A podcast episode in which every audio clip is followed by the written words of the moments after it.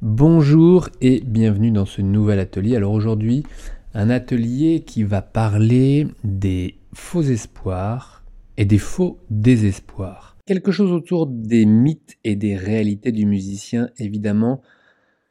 Il y en a, vous en avez entendu, vous avez participé à les propager et vous avez été victime de cela.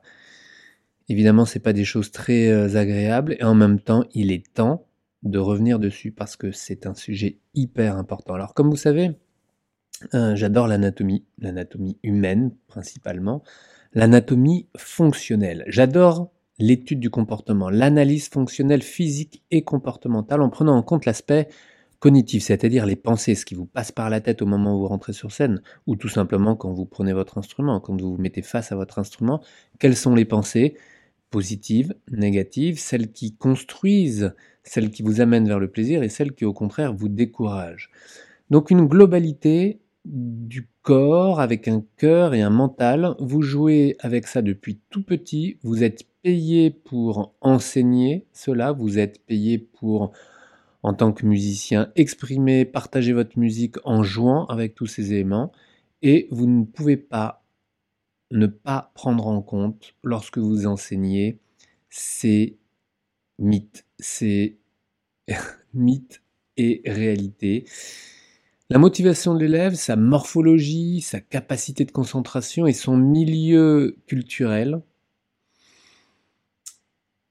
vous fait faire une grande cuisine.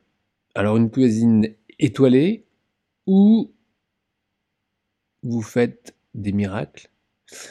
Et vous vivez parfois des échecs que vous percevez comme euh, des échecs ou que l'enfant vit lui-même comme un échec. Et ça, c'est peut-être en effet le plus difficile pour lui et peut-être pour toi. Alors combien d'enfants arrêtent la musique parce qu'elle est douloureuse, parce que ils ressentent bien que ce n'est pas très agréable, voire pas supportable?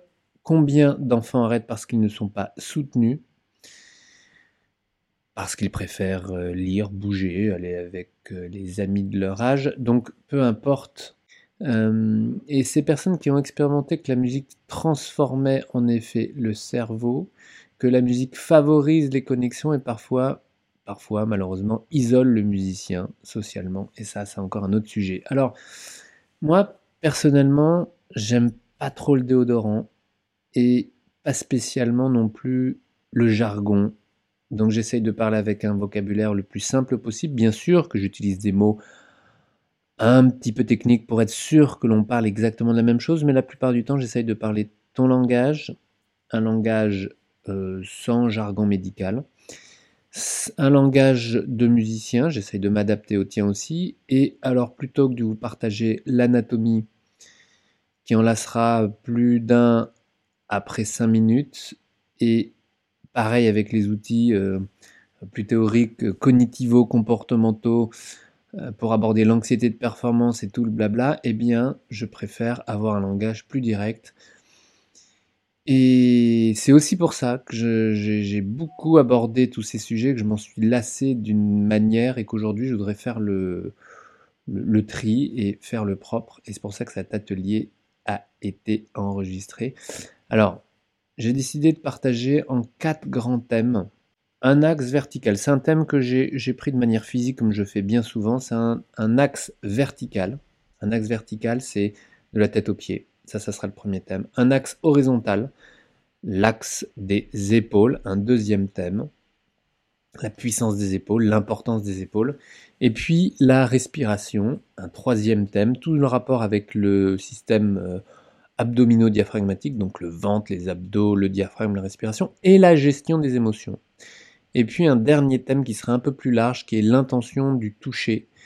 L'intention du toucher avec des thèmes un peu plus larges encore. Alors pour vous donner une petite euh, idée, vous avez par exemple dans l'axe vertical le tiens-toi droit, redresse-toi, détends-toi, euh, rentre le ventre, mets-toi sur deux pieds, arrête de bouger. Tous ces éléments qui sont des mythes ou des réalités, on va en parler en détail.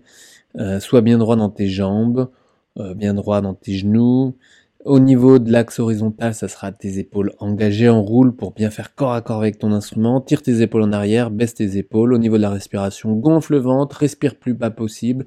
relâche-toi, détends-toi au niveau du toucher, euh, qu'il s'agisse des mains ou des lèvres, c'est vraiment encore un peu la même histoire. Relâche tes poignets, tes poignets bien souples, la langue détendue, arrondis tes doigts, les doigts bien souples, des retours d'archer euh, trop souples encore, un pouce détendu, bref, plein d'éléments en passant parfois par ce qu'on dit sur l'arthrose, les tensions cervicales, le canal carpien, la douleur, le sport, faut-il en faire ou non, plein d'éléments de mythes et réalité que je détaille dans un atelier que tu trouveras juste en dessous, un atelier audio pendant lequel je vais te décrire tous ces éléments-là. Il suffit juste de cliquer à côté. Tu as accès à tout tout de suite dans ta page membre. Tu arrives sur une page. Si tu as déjà des ateliers en ligne, tu accèdes à ta page membre habituelle. Si c'est la première fois que tu arrives ici, bienvenue.